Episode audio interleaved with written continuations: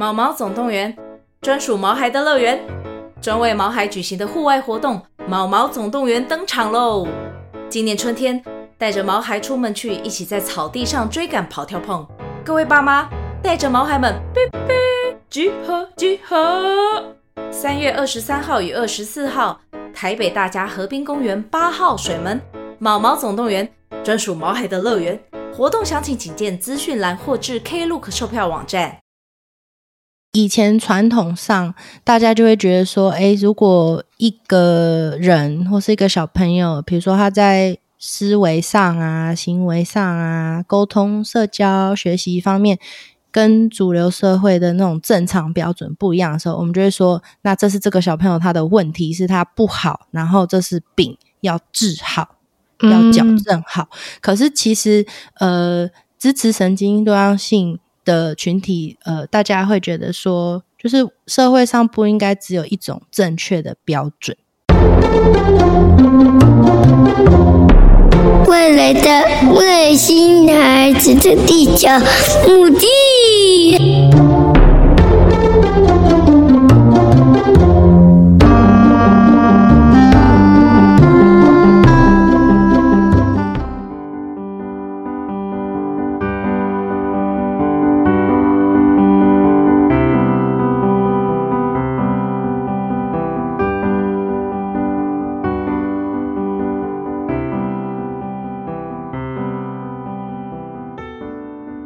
大家好，欢迎大家收听本周的《外星孩子地球日记》，我是地球妈妈。那今天呢，其实地球妈妈邀请到了一位语言治疗师。那因为语言治疗真的在我们家真的是两个孩子都派上用场了，所以呢，也是希望说呢，能够透过这个呃方式，在节目上跟大家对话的方式，来让大家更理解，就是语言治疗的目的以及这个目标是什么。那例如说，像是 Elton 的状况，他就是会。有在说话上很夸大、很抓马的问题，那甚至是在自闭的孩子这这个特质上面，可能会有不善跟人沟通啊、交谈等等的。那另外在那个 Colin 的身上，他有就是口腔无力的状况，所以讲话讲得不清楚，有超龄呆的问题。那这些都是非常需要语言治疗的介入跟帮助。所以今天呢，地球妈妈邀请了一个远在国外与我们线上聊聊的一位语言治疗师文馨老师来跟大家聊聊。那么欢。迎文馨老师，Hello，地球妈妈好，听众朋友们大家好，我是文馨耶。那文心老师自己有社群，然后有 IG，然后甚至他也有 Podcast 节目哦。那我们请文心老师来跟大家说，诶，那我们要怎么样去搜寻到你的这个社群跟 Podcast 节目呢？我的 IG 的账号是 Carnation Speech。就是康乃馨的英文，然后 speech，对，然后呃，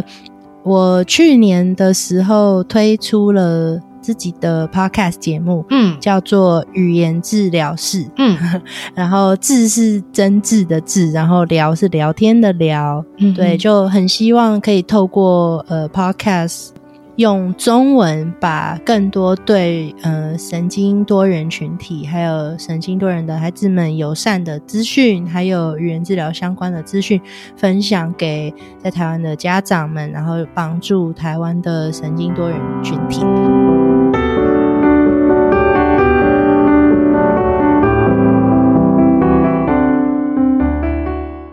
就会有一些家长说。这很理想，可是现实不是那么美好。嗯，然后制度就是那样子，我能怎么办？哦，或者是老师也会这样跟我讲，听起来很灰心诶，真的很。可是我我真的可以理解他们的无奈诶，嗯，就是你理想中的那个样子，跟因为大环境的制度也好啊，经费也好。资源的缺乏什么的，导致你没有办法得到理想中的资源，或是用你理想的方式去支持你的小孩的时候，那真的是很很无力的感觉。对对啊，所以我只能说，我们也只能尽可能让自己正向积极一点，然后那些情绪，我觉得午夜梦回还是会有，因为这真的。人在低潮的时候，什么鬼事都会出来，什么状态都会有，所以就变成好像时不时就是得要找同温层去互相鼓励跟支持。我觉得这好。取暖。对，对，因为真的很多人，呃，甚至是家长啦，就是会自己。暗自垂怜，自己悲伤，就会觉得啊、哦，我怎么会这样？我怎么会生出这样的小孩？然后我的小孩怎么没有办法跟一般的孩子一样？然后也很常受到一些别人的言论啊，然后别人的讨论啊，然后可能别人的异样眼光啊，所以这些很常会带给自己一些压力跟挫折。可是如果你没有真的去找到一个群体，然后互相支持、互相鼓励的话，那当你一直陷入在这种很悲伤或者是很负面情绪当中，我相信这对孩子的环境也不会更好，然后甚至是对自己的心理健康也不会太好。那影响到的更甚至是整个家庭的氛围跟情绪。我觉得这这真的是一一带一路了，就是真的一带一这样子，然后变成整个。家庭整个环境，然后呃，可能你在面对很多事情的时候，你都会用比较负面、比较悲观的方式去看。那我觉得孩子也许他说不出来，然后也许他状态不是说，可能他的智商是跟一般孩子一样，可以很有理解能力、很有逻辑能力。那我相信这些孩子，即便是特殊的，可能他是自闭症，可能是过动症，然后可能是罕病等等的，但是。他们即便听不懂，然后不会说，但是我相信他们感觉得到，就会觉得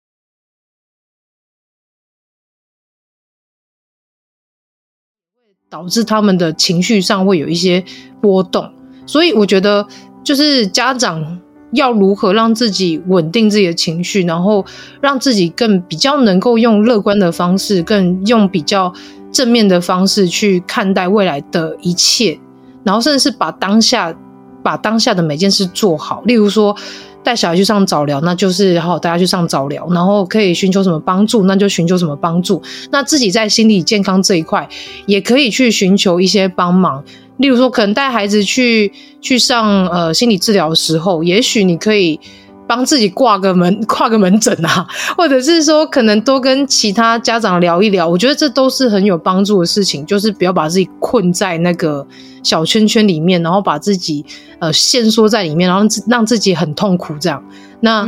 这一定是没有帮助啦。所以我觉得专业人员的的一个一些言语，其实对我们这些家长来说很重要。所以我也很时常被。在早疗过程当中被 治疗师鼓励或安慰到，就是老师们会用一些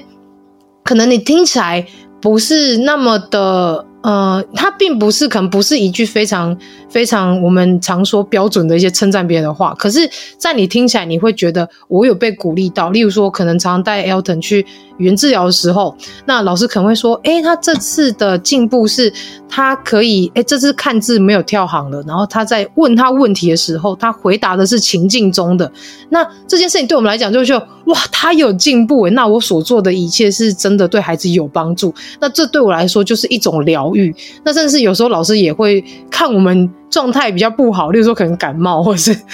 呃 可能最近心情比较差，那老师也会说：“哎、欸，妈妈最近是不是比较累啊？辛苦了。”那听到这句话，你就觉得哇，真的有人在意我哎，然后甚至有人注意到我的不舒服，然后也能来给我一些安慰。这样，那你在这一些对话过程当中，你有被鼓励到，你被支持到，你就会开始会想要给自己更多的动力去继续走下去，因为。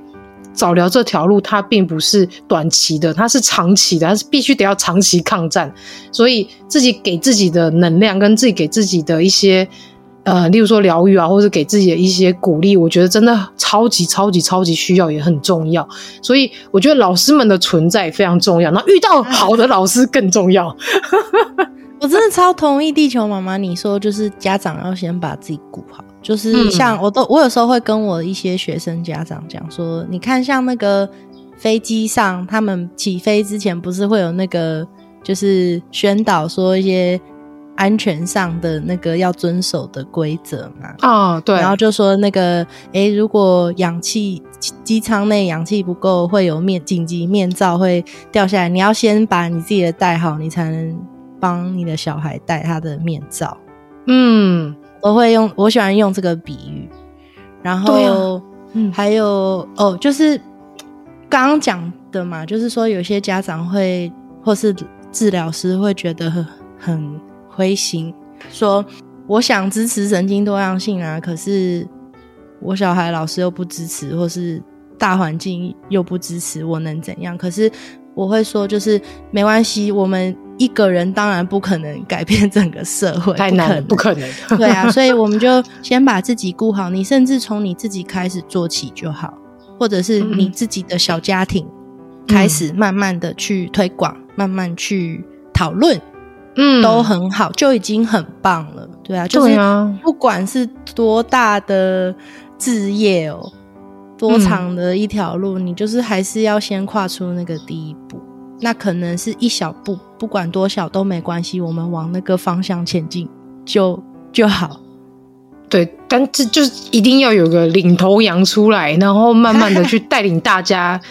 就是一起做，就是号召大家，因为我觉得其实有时候这个当开头的第一个人，其实他身上背负的压力跟责任，或者是他的情绪，一定是比其他人更多。可是他为什么要做这件事情？我相信他也有很大的一个动机，是为了想要改变什么。那这个改变，就像老师说，可能它不是这么的大，不是那么显著，可是。这个改变的确是存在的，甚至是它可以在经，就是在时间的呃演变之下，它可以慢慢的变成大家熟知的，然后慢慢变成大家能接受的。就像是、嗯、我觉得比较好去解释，就像是同志这件事情，可能以前我们社会。没有办法去接受说，诶，男生爱男生，女生爱女生，或者是你明明就是女生，你穿的跟男生一样，你明明是男生，然后你娘娘腔腔的。可是，在现在这个社会，大家可以去接受，可以去理解说，哦，这就是他生来的一个本质，那这就是他的特色，这是他的特质。那为什么我们必须得要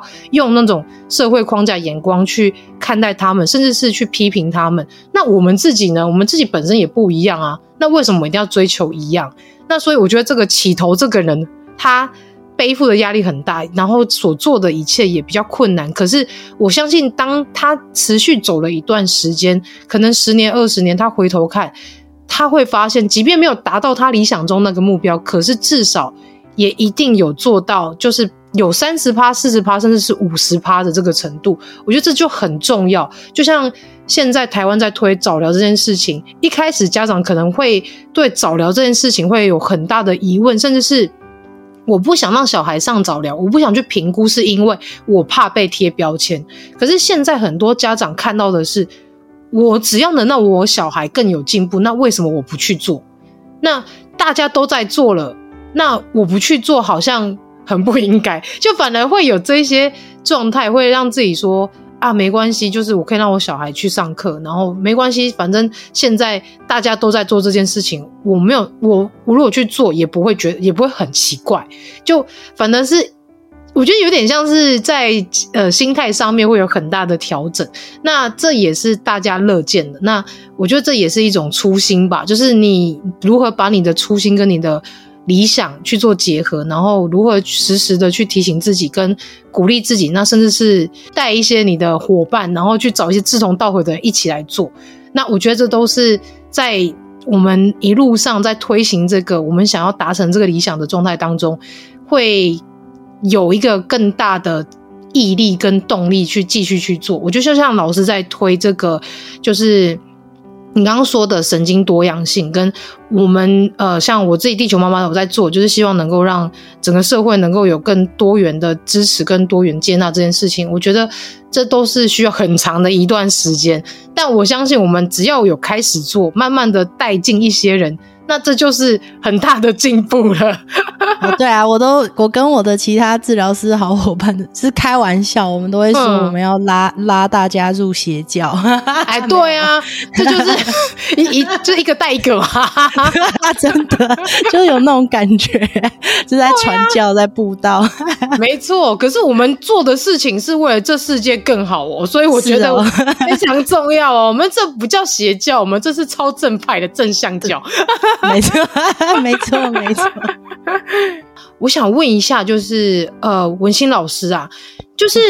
我我们刚刚提到的那个神经多样性，那其实神经多样性到底是什么？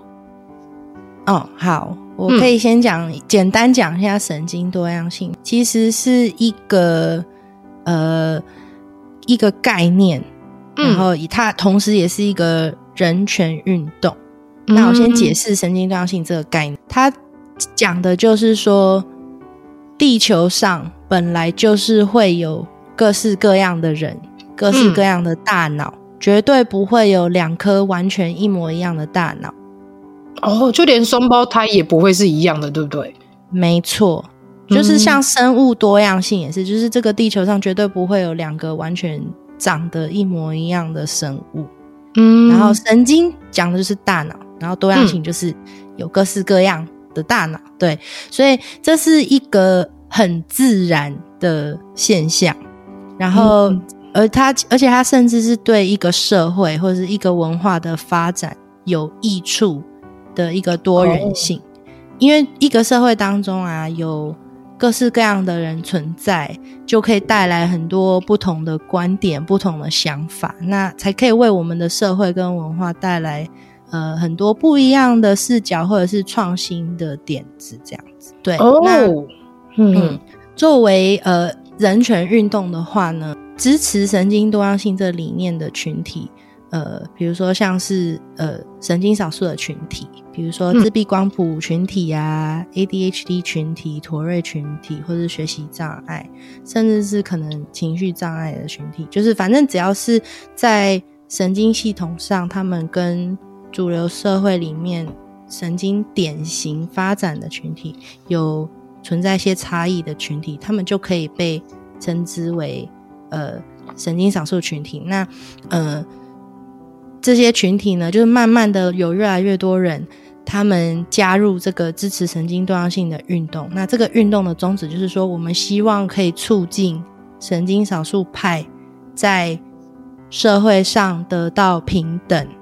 然后去支持神经多元的人士可以争取权益，为自己倡议发声，然后促进整个社会大众对神经发展上不一样的个体还有群体有更多的尊重跟接纳。哦，这好像跟我们刚刚所在提跟聊到的那个概念有点像，就是嗯、呃，每个人都是不一样的，就像老师刚刚说的是每个大脑都是不一样，就然后是。神经啊，然后那相呃相关方面的，就是不会有人是一模一样的。那也像是我们现在开始慢慢的把一些以前我们会当成是病疾病的这这个标签，把它改成是特质。例如说，可能有雅思特质啊，那有些有自闭特质啊，有些人是呃可能比较过动，比较容易不容易专心，然后把它变成是一种特质，而不是把它变成是一种疾病，然后来去标签，是不是像类似是这样这种概念？没错，就是呃，因为以前传统上，大家就会觉得说，诶，如果一个人或是一个小朋友，比如说他在思维上啊、行为上啊、沟通、社交、学习方面，跟主流社会的那种正常标准不一样的时候，我们就会说，那这是这个小朋友他的问题，是他不好，然后这是病，要治好，要矫正好。嗯。可是其实，呃，支持神经多样性。的群体，呃，大家会觉得说，就是社会上不应该只有一种正确的标准去决定说，呃，一个人的思维啊、行为、沟通、社交互动方式，只能有一种标准的方式。对，嗯、然后这些差异呢？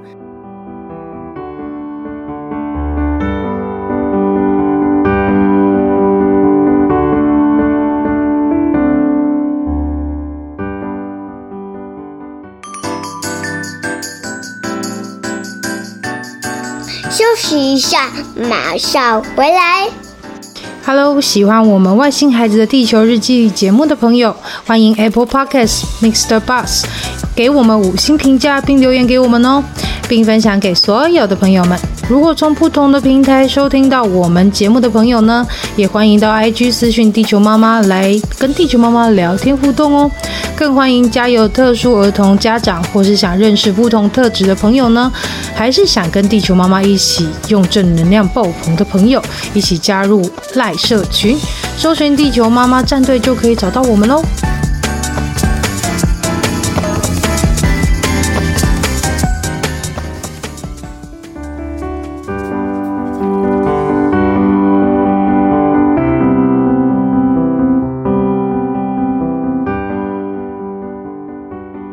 这些特质呢，不是病，而是一个人就是因为天生上他脑神经上的不同，而造成的，就是有这些不同特质的显现。所以，呃，作为治疗师的话，我们要做的是去尊重，然后用适合这些小朋友。呃，适合他们的方式去因材施教，去 support 他们，去支持他们，而不是说要想尽办各种办法，要让小朋友变成我们想要的那个形状。嗯，对，是就是我觉得重点是真的是放在呃用适合的方式去教学和支持，而不是呃要治好一个不好的病。哦，这有点概念，有点像适性教育，对不对？就是，呃，因为这个孩子的特质是如何，我们可以用什么样的方法来去带领他跟教育他，而不是说我必须得要矫正他，或者是把他就是治疗好。就是光是听到矫正或是治疗这两个词，就会让人家觉得说我是要把一个不对的东西变成对的东西，但是对跟不对是二元对立嘛？其实也有很多是。我们不会去，呃，应该说有很多事情，它不是来自于二元对立，它可能是有三元的、四元的、五元的，有很多不一样的各种面向。那其实我觉得，在神经多样性这个概念来说，就其实就是支持每个不一样的个体。那也是，我觉得也可以去思考一件事：是每个人本来就不一样。无论是你今天可能你的特质比较活泼，然后你的特质可能比较呃比较安静，然后你可能是比较沉默的，然后你可能是比较多话的，那其实。这都是每个人的不同。那我们如何去做到尊重跟接纳每个人不同，然后同时也能去理解每个人的呃长处，然后也可以去从中去互相学习，然后互相去进步，互相成长。我觉得这相对来说是这个社会所需要的，而是而不是去减少说我要把你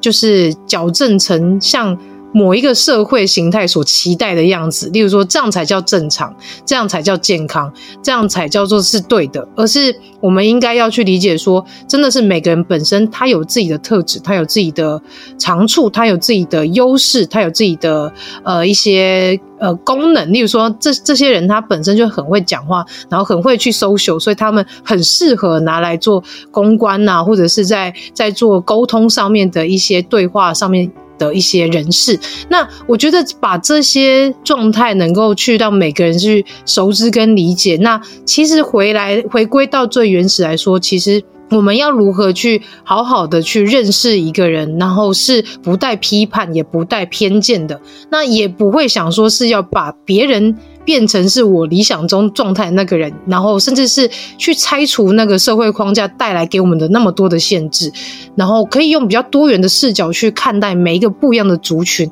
甚至是我们身边每一个不一样的人，甚至是我们的自己的家人。我觉得这都是需要大家去花点时间去思考一下，甚至是把这个模式。慢慢的练习，让自己可以去多元的去看待身边每个不一样的人，重新去认识，然后甚至是重新去认识自己。我觉得这都是相对来说是需要去做的，然后也也可以花点时间去跟自己重新来去做对话，跟重新建立新的观念。我就是这样，嗯，然后我还想要补充一点，嗯、就是很多刚接触神经多样性这个概念的治疗师也好，或是家长也好，他们常常会想说：“嗯、哈，那如果我们要尊重跟接纳每一种不同的样貌，那是不是代表我小孩不应该上任何的治疗课程？” 诶，这这好像有点矫枉过正哦。对啊，对啊。然后我就呃，就是我会跟呃治疗师。朋友或者是家长讨论，我就会说哦，可是我我要澄清，就是呃，提升能力、教学跟消灭小朋友的独特性，消灭属于他独特的特质是两回事。嗯，对对，我我想要就是讲一下，因为我怕可能可能地球妈妈，我不知道呃，听你的节目的家长或者治疗师听到这边会不会。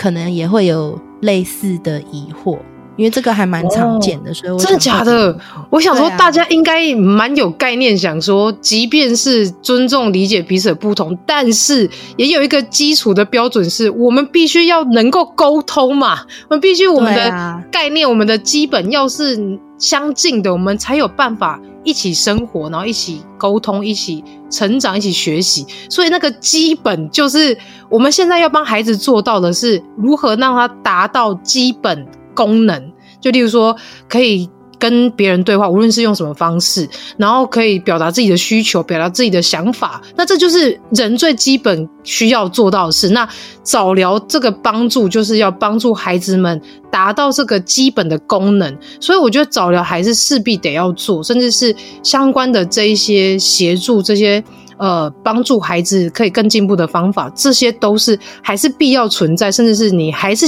得持续去做，而不是说哦，我今天听到，诶，他那个神经多样性要尊重每个人不同，然后我今天就不用带小孩去上早疗，不用带他去回诊，干嘛每天去排队那么累？不是不是，这这让大家要回头再去思考一下。你的孩子要达到这个基本、这个基础，我们应该要如何去帮助他，让他能够很自然的跟社会接轨？那你当然要有这个基本的能力，你才有办法去告诉别人你的不同，然后你才能去跟。别人去呃互相去理解我们彼此之间不同，所以这个基本的基础能力是很重要的。那老师们在做的，而是以及我们现在家长正协助孩子们在上早疗啊，在做更各种的治疗方法，也都是为了让小孩可以有达到这个基本的基础的这些能力。然后让未来他们的生活可以是更加的顺利，然后也可以慢慢的表达自己的想法跟需求。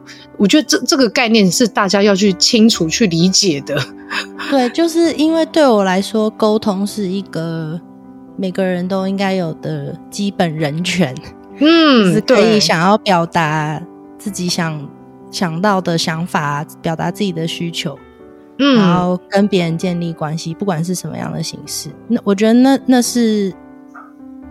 呃，每一个人都应该要有的权利，或者是就是沟通这这这件事，还有学习沟通也是，学习怎么沟通是一个权利。对，所以我觉得，呃，我觉得地球妈妈你补充的超棒的，对啊，因为我所以我会想要跟可能在听节目的爸爸妈妈讲说，就是呃。大家可以把重点放在说，呃，上这个课程是，呃，是不是对我的孩子提升他的生活品质，嗯，跟提升我们这个家庭的生活品质，提提升我们亲子关系，因为我们更加了解彼此了，有实质上有有是有意义的帮助，嗯，还是只是说。这个课程只是一直在矫正他的各种行为，因为跟呃神经典型发展的小孩不一样，所以我要消灭、消灭、矫正、矫正。对，所以我觉得用这样子的方式去判断，然后去考量，嗯、是是可能会比较容易的方式。嗯哼，因为我觉得像老师刚说这个沟通很重要这件事，因为诶，其实。沟通，我觉得是人本身就会有的这个天赋啦。就无论是不是自闭症的孩子，因为很多人会想说，诶，有那个自闭特质的人，他们基本上不是不喜欢跟人接触吗？可是。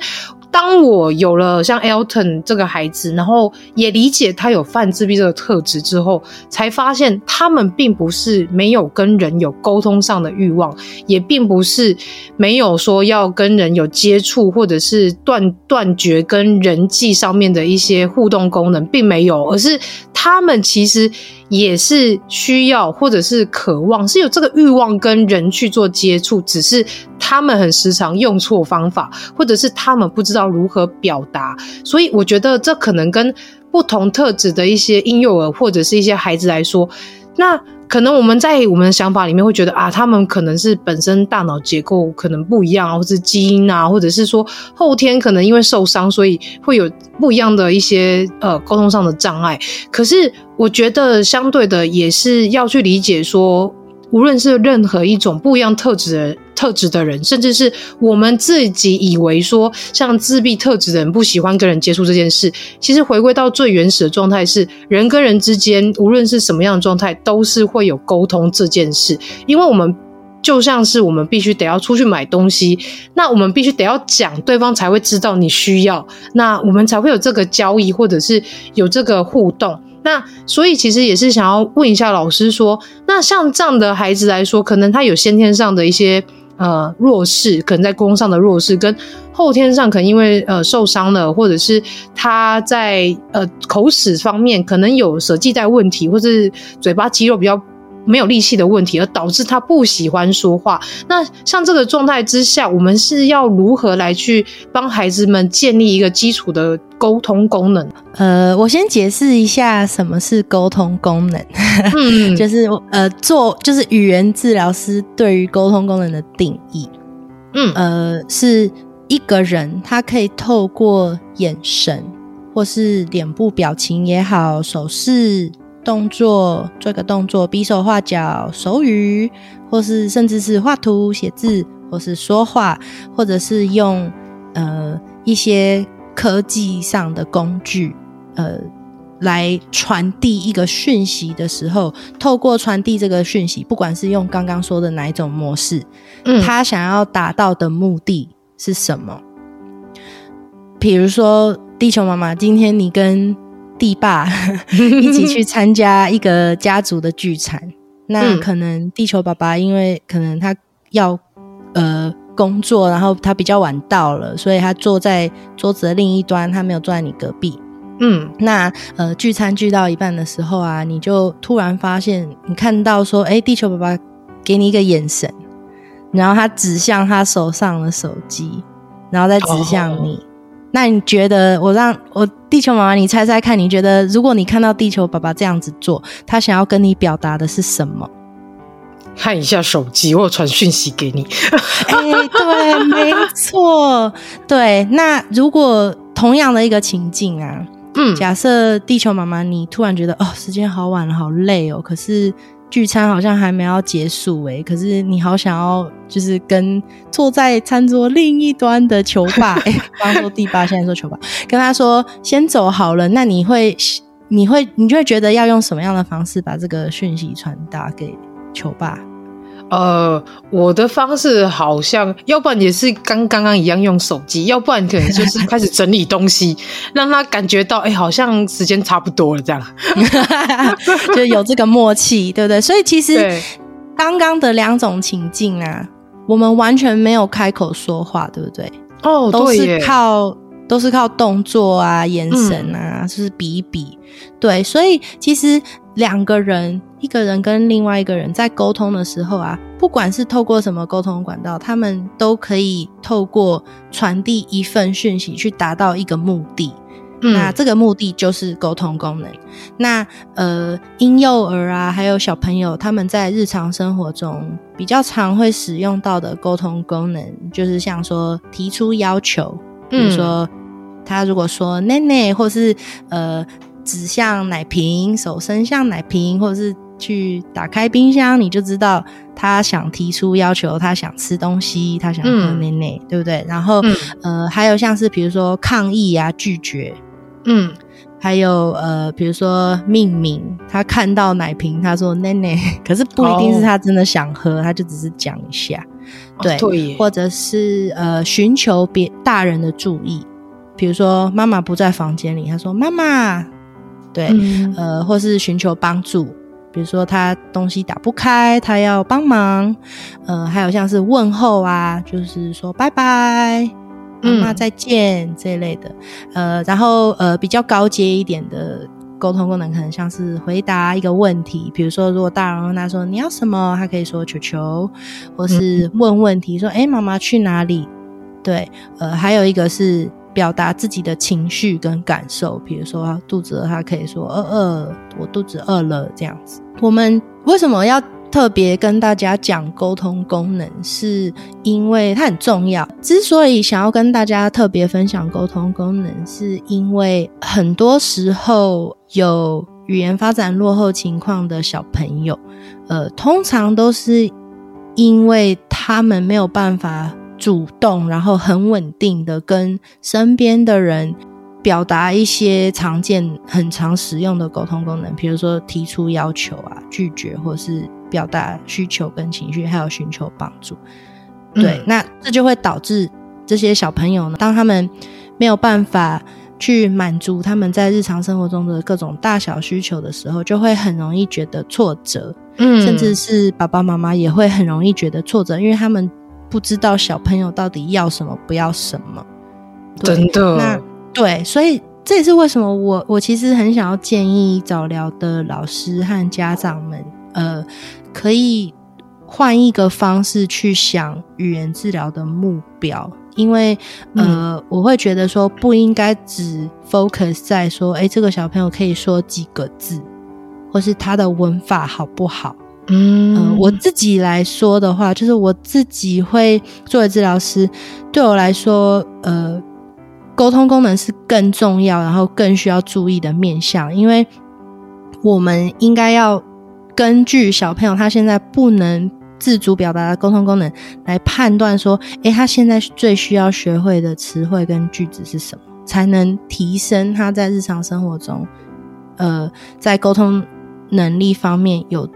最直接、呃最大的提升跟最大的帮助，这样子，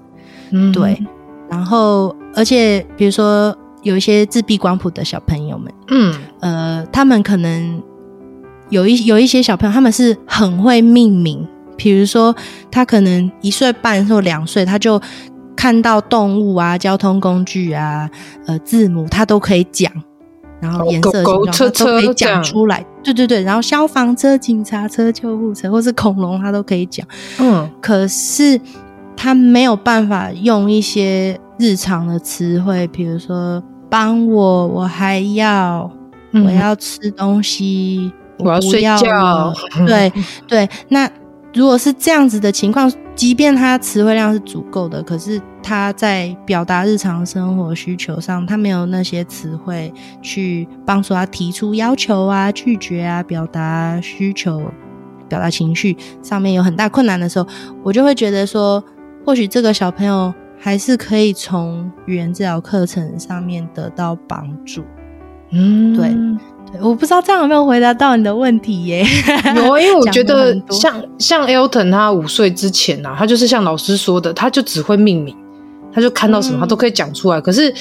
他不会说他需要什么，然后也没有句子，他就只是看到会会讲哦，那个是球球，那个是车车，然后那个是火车什么什么之类，可是他不会说。妈妈，我想搭火车，或是妈妈，我想吃东西，或是妈妈，我想上厕所，都没有。他五岁之前，这个语言能力完全是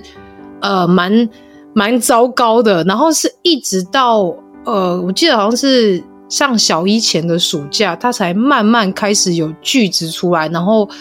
不能对话，他只只是提出他单方面的需求，例如说我想做什么。但是当你想试着跟他对话的时候，你会发现。没有办法沟通，他就只是，呃，他也没有问题，他也没办法不会提出问题，他只是直接用句点的方式告诉你我要这个，然后没有了。但是你可能问他说：“那你想吃什么？”他答不出来。对，就是他是单向的。那我觉得沟通很重要，是双向的。那也跟老师刚刚说的，如何透过就是孩子他们现在最基本的，他需要去学到的。那我们可能是透过呃，如何就是说早疗的治疗、语言治疗，去让他可以提升这个功能，让他可以知更仔细的去诉说他需要什么，或者是可以让别人知道他需要什么，那才可以先达成他最基本的，例如说生理需求这方面的功能，这样。这真的蛮蛮重要的，啊，对，所以我就很想分享，谢谢地球妈妈 提这个问题。对，因为我觉得沟通功能还有另外一点很重要，对于一些自闭特质或是没有口语的孩子，也许像刚刚老师说的，可以例如说用一些行动上面的啊，然后可能是用纸的啊，然后可能是用画的啊，或是用比如说用用一些什么沟通板之类的，那可以让对方知道说哦。我我现在知道你要什么。可是像另外一一些孩子，就是口语能力，可能他口语能力很正常，可是他有 构音问题，就是他讲的东西他可以讲出来，可是我们听不懂，这也是一种语言需要去精进的一个地方，或者是需要去上语言治疗课，对不对？嗯，对，就是语言治疗，其实我们 cover 的范围还蛮广的。嗯、呃，比如说语言的理解跟表达，或是呃发音清不清楚，讲话流不流畅，比如说有没有口疾，呃嗯、还有呃嗓音，就是声音，嗓音也是哦、呃。对啊，但是嗓音我很不熟，不要问我。好，对。对，主要是如果是儿童语言治疗师的话，然后哦还有那个啦，进食跟吞咽，但是那个我也很不熟，听起来超不专业。没有，就是呃，我们真的服务范围很广。然后我觉得我之前好像有跟其他人分享过，说我觉得语言治疗师应该要证明，就是改名叫做沟通与进食治疗。对，因为其实。你说语言治疗听起来会好像觉得只是讲话口语的治疗哦。以前很多人会有误解，是语言治疗不就是上正音班吗？真的很多人会有这种误会，常听过。对啊，对啊。老师，你对这件事有什么话想说？我们来导正一下。没有，就是真的，请大家把 focus 放在沟通，因为。口语只是沟通的其中一种模式跟管道，嗯，对啊，像呃 AAC 沟通辅具，就是呃，比如说看一些词汇板啊，或是用沟通平板，那个其实也是呃，尤其对于一部分的自闭光谱的小朋友来说，其实口语能力呃的发展上或使用上是有比较困难，或者是。不是很稳定的时候，我们还是会想要让他可以，还是享有那个可以沟通、可以表达他想法跟需求的那个权利的时候，呃，提供不一样的沟通管道，像是沟通辅具，就很重要，很重要。对，所以，所以大家不要再觉得说，呃，语言治疗就是正音班，或者是就是只是我希望我小孩开口讲话。对，因为我真的很希望，呃。爸爸妈妈也好，或者是可能在听节目的其他治疗师也好，就是希望大家可以知道说，呃，即便一个小朋友他口语能力，呃，目前对他来说可能是比较困难的一件事，并不代表他没有想法，并不代表他没有任何感受跟需求，他一定有他想要表达、他想要沟通的东西，然后那也是他的权利，对，然后呃，所以。我们需要做的是提升小朋友全面的沟通能力，因为那是他的人权。嗯、对，然后呃，我不知道这个会不会提早回答、提前回答到地球妈妈，你等一下可能想问的问题。而且我就顺下去，因为我我正好要问老师说，哎，老师，像刚刚你有提到，就是。那个辅助的沟通系统 AAC，那我想问一下说，说、嗯、这个系统到底是什么？然后是什么特质的孩子，什么样需求的孩子，他们会需要这一套系统？哦，对，因为可能我怕有些朋友会想说，哈，那是什么？对，因为我刚听说，哈，那是什么？对，好，就是我刚刚讲的那个 AAC，它在台湾其实叫做沟通辅具。对，嗯、那呃，它其实呃，它的官方全名，它有中的话 是扩建和替代性沟通系统。哦，对，我觉得超长的名字，没有人记得 住。对、啊，而且听起来很严肃哎，好像是什么？超太严肃，所以我们就是叫他沟通辅具就好。哦、对，那那其实。AAC 沟通辅具，它有很多不同的种类，比如说像是一个，哦、种类，嗯。嗯嗯嗯，比如说在美国的话，比较常见的可能像是一个字母板，就是一个板子上面有二十六个字母，嗯、呃，或者是一个沟通平板，就是呃，基本上通常是比如说一台 iPad，然后它上面有一个可以让小朋友很自由的使用词汇啊、组装句子啊、打字的 APP。对，嗯、那或者是说一个核心词汇板，那它的意思就是说一个纸板，然后嗯，对，它上面。那个纸板上面有很多呃，对于可以表达日常生活中大部分的需求来说很实用的。哦，你说吃东西、上厕所之类的，对对对，像是要不要吃、帮忙、喜欢、开心这一类的，就是叫做核心词汇。哦、对，然后呢，嗯、还有一种沟通辅具是叫做眼控辅具，眼控，眼睛控制，对，眼控。欸那它就是好神奇，呃，对，一台电脑或者是 iPad，然后它会搭配一个可以追踪眼球移动、眼球运动的一个摄影机，嗯、来帮助，比如说因为呃先天或是后天也好，呃。因为一些因素导致他没有办法很自由的用他的手去点取。哦，像脑麻的孩子是不是就比较需要？没错，没错，没错。然后或是雷特氏症的小朋友，哦、对是这些小朋友或是成人哦，都可以、嗯、还是可以用呃移动他们的眼球啊，然后凝视一个词汇的方式来表达、来沟通。哦，就像是有一些中风的长辈，他可能就可以用这套系统来去。表述说他需要什么，对不对？没错。然后像是可能比较有名的名人的例子，像是那个呃霍金哦，就是一个很有名的物理学家。他不是就是有一台电脑，对对对，那种语音那个就是 AAC 哦，那个就是 AAC 哦。我现在终于知道那个是什么了。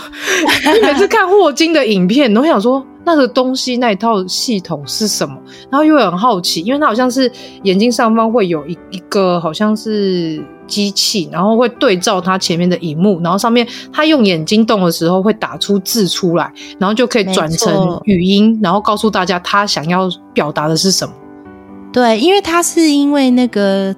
渐冻症的关系嘛，所以导致他很多肌肉都没有办法使用了，嗯、但是他眼球还是可以动的。嗯、那他很聪明，他有很多想法，嗯，对啊，透过 AAC，他还是可以跟大家交流，还是可以跟大家分享他的研究，所以就很有意义。对，嗯，那刚刚地球妈妈你有问嘛，说，诶，那是什么样的群体或是什么样的小朋友会适合用 AAC？嗯，所以其实。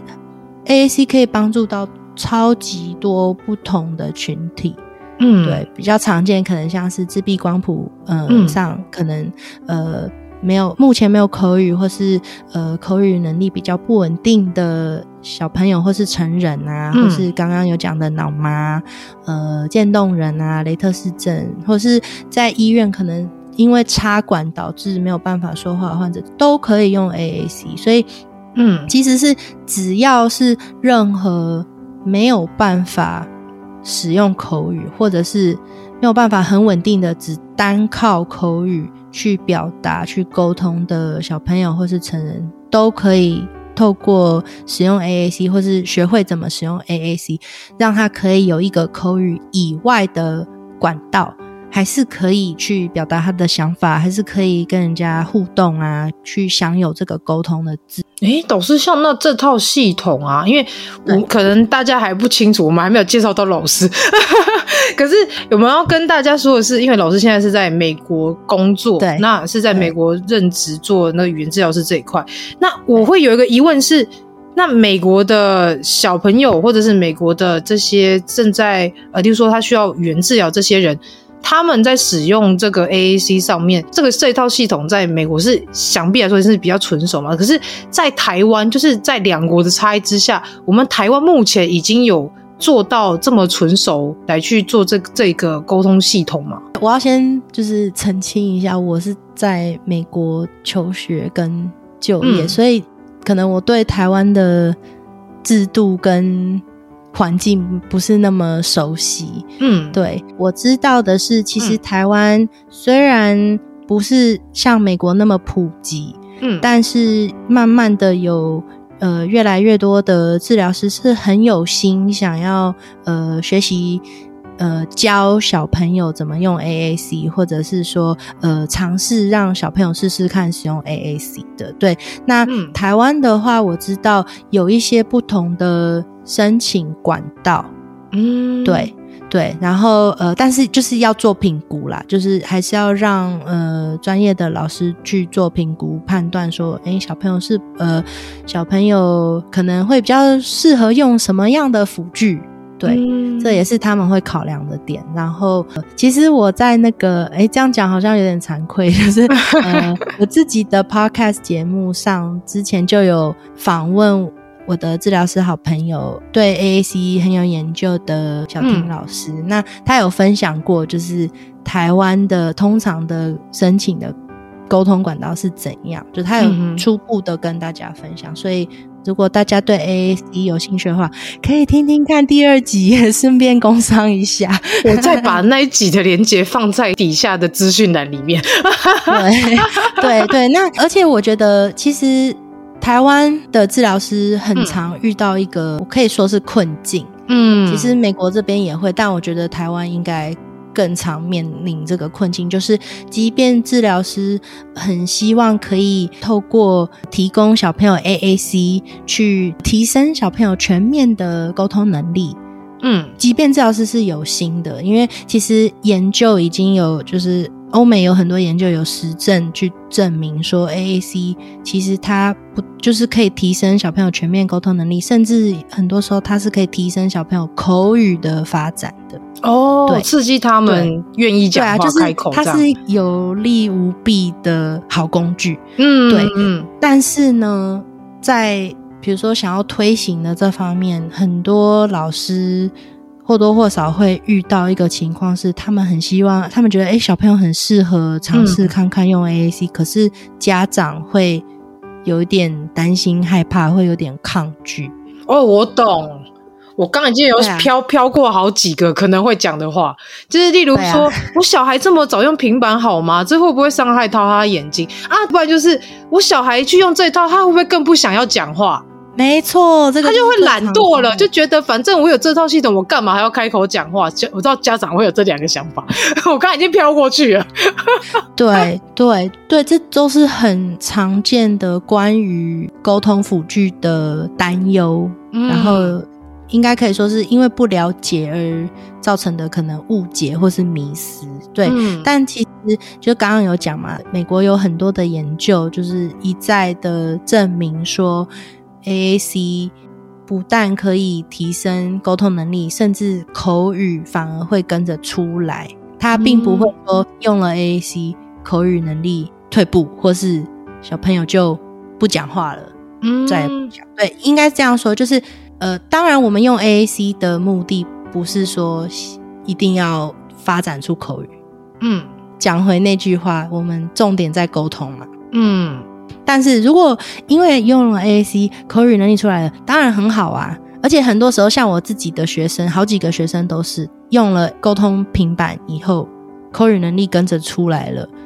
然后，因为其实小朋友他们是很聪明的，他们会知道说用什么样的方式去达到他的，比如说他的需求是最、嗯、最有效率的沟通模式。是，所以。当他比如说他这个字他可以用口语讲，很多时候我的学生有在用 AAC 的学生，嗯、他不会再去按平板了，他因为讲多一个动作，然后多一个时间，然后小朋友通常都没有什么耐心。对，就是用嘴巴直接讲出来，永远是最快的嘛。对，对啊，所以真的要跟爸爸妈妈建议，就是如果你的小朋友，呃，可能特别是如果真的已经上了。蛮长一段时间的语言治疗了，然后口语能力一直没有出来，然后可能小朋友也很挫折，你也很挫折，嗯、真的很想要建议爸爸妈妈可以去呃多多了解 AAC，嗯，对，因为它真的是一个很好的工具，真的可以帮助小朋友发展沟通能力跟语言能力。嗯因为其实我在 IG 上啊，会去看一些国外的家长，他们会放，呃，尤其是一些没有口语的自闭症的儿童的家长，他们都很常会用平板让孩子去点说他们要说什么。那我就觉得这件事情很有趣，因为当孩子们用平板在做沟通的时候，他其实眼睛他必须得要做到三件事，第一个是